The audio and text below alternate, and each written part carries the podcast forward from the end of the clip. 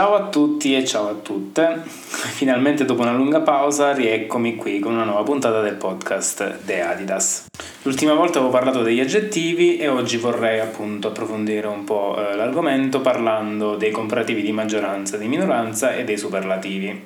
I comparativi di maggioranza in tedesco si formano aggiungendo ER all'aggettivo, alla forma base dell'aggettivo, quindi per esempio schön, che significa bello, eh, più bello si eh, dirà schöner, quindi con ER alla fine. L'aggettivo schön alla forma base ha già l'umlaut sulla O, no? Eh, quindi però la maggior parte degli aggettivi, solo alcuni fanno eccezione, eh, se hanno una delle tre vocali che prendono l'umlaut, eh, la prenderanno nella forma eh, di maggioranza, nella forma del comparativo di maggioranza. Quindi per esempio se prendiamo l'aggettivo lang, che significa lungo, più lungo si dirà lenga, perché la A prende appunto l'umlaut. Stessa cosa succede per freddo, che si dice kalt, più freddo si dice kelta, per caldo warm, più caldo si dice wärmer.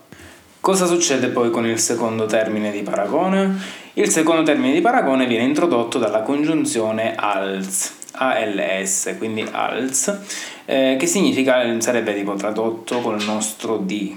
Per esempio, alto si dice groß, più alto quindi sarà größer, eh, non lo so, mio cugino è più alto di me, sarà mein Cousin ist größer als ich.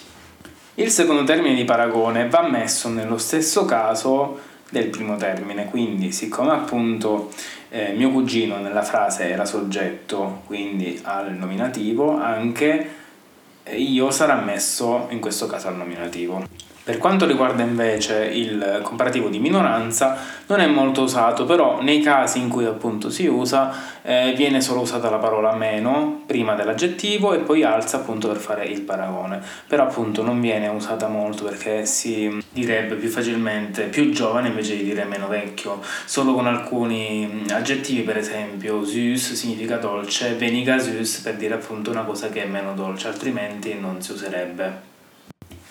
Anche i comparativi vanno concordati se sono interposti tra l'articolo o l'aggettivo possessivo, quello che è, e il nome. Quindi der alte Mann, l'uomo anziano, der ältere Mann, l'uomo più anziano.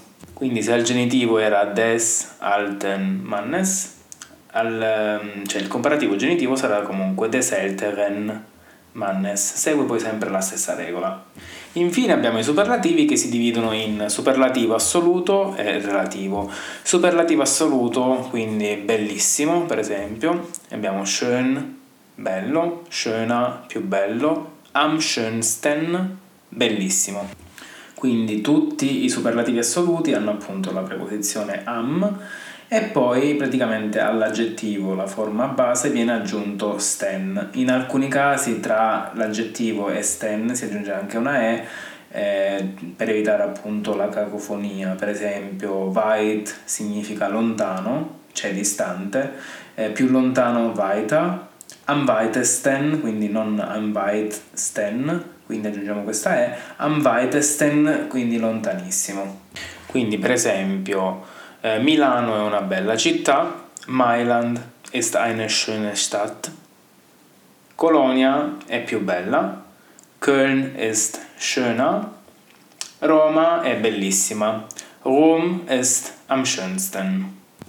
Ora però se usiamo il ehm, superlativo relativo, eh, quindi diciamo Roma è la più bella città eh, d'Italia, per esempio, eh, diremo, useremo quindi l'articolo e l'aggettivo relativo lo concorderemo, ehm, il superlativo relativo, scusate, lo concorderemo appunto col nome. Quindi home ist die schönste, quindi stavolta la N non c'è più, Stadt Italiens. Italien significa Italia, aggiungiamo la S, quindi dell'Italia sarebbe un genitivo.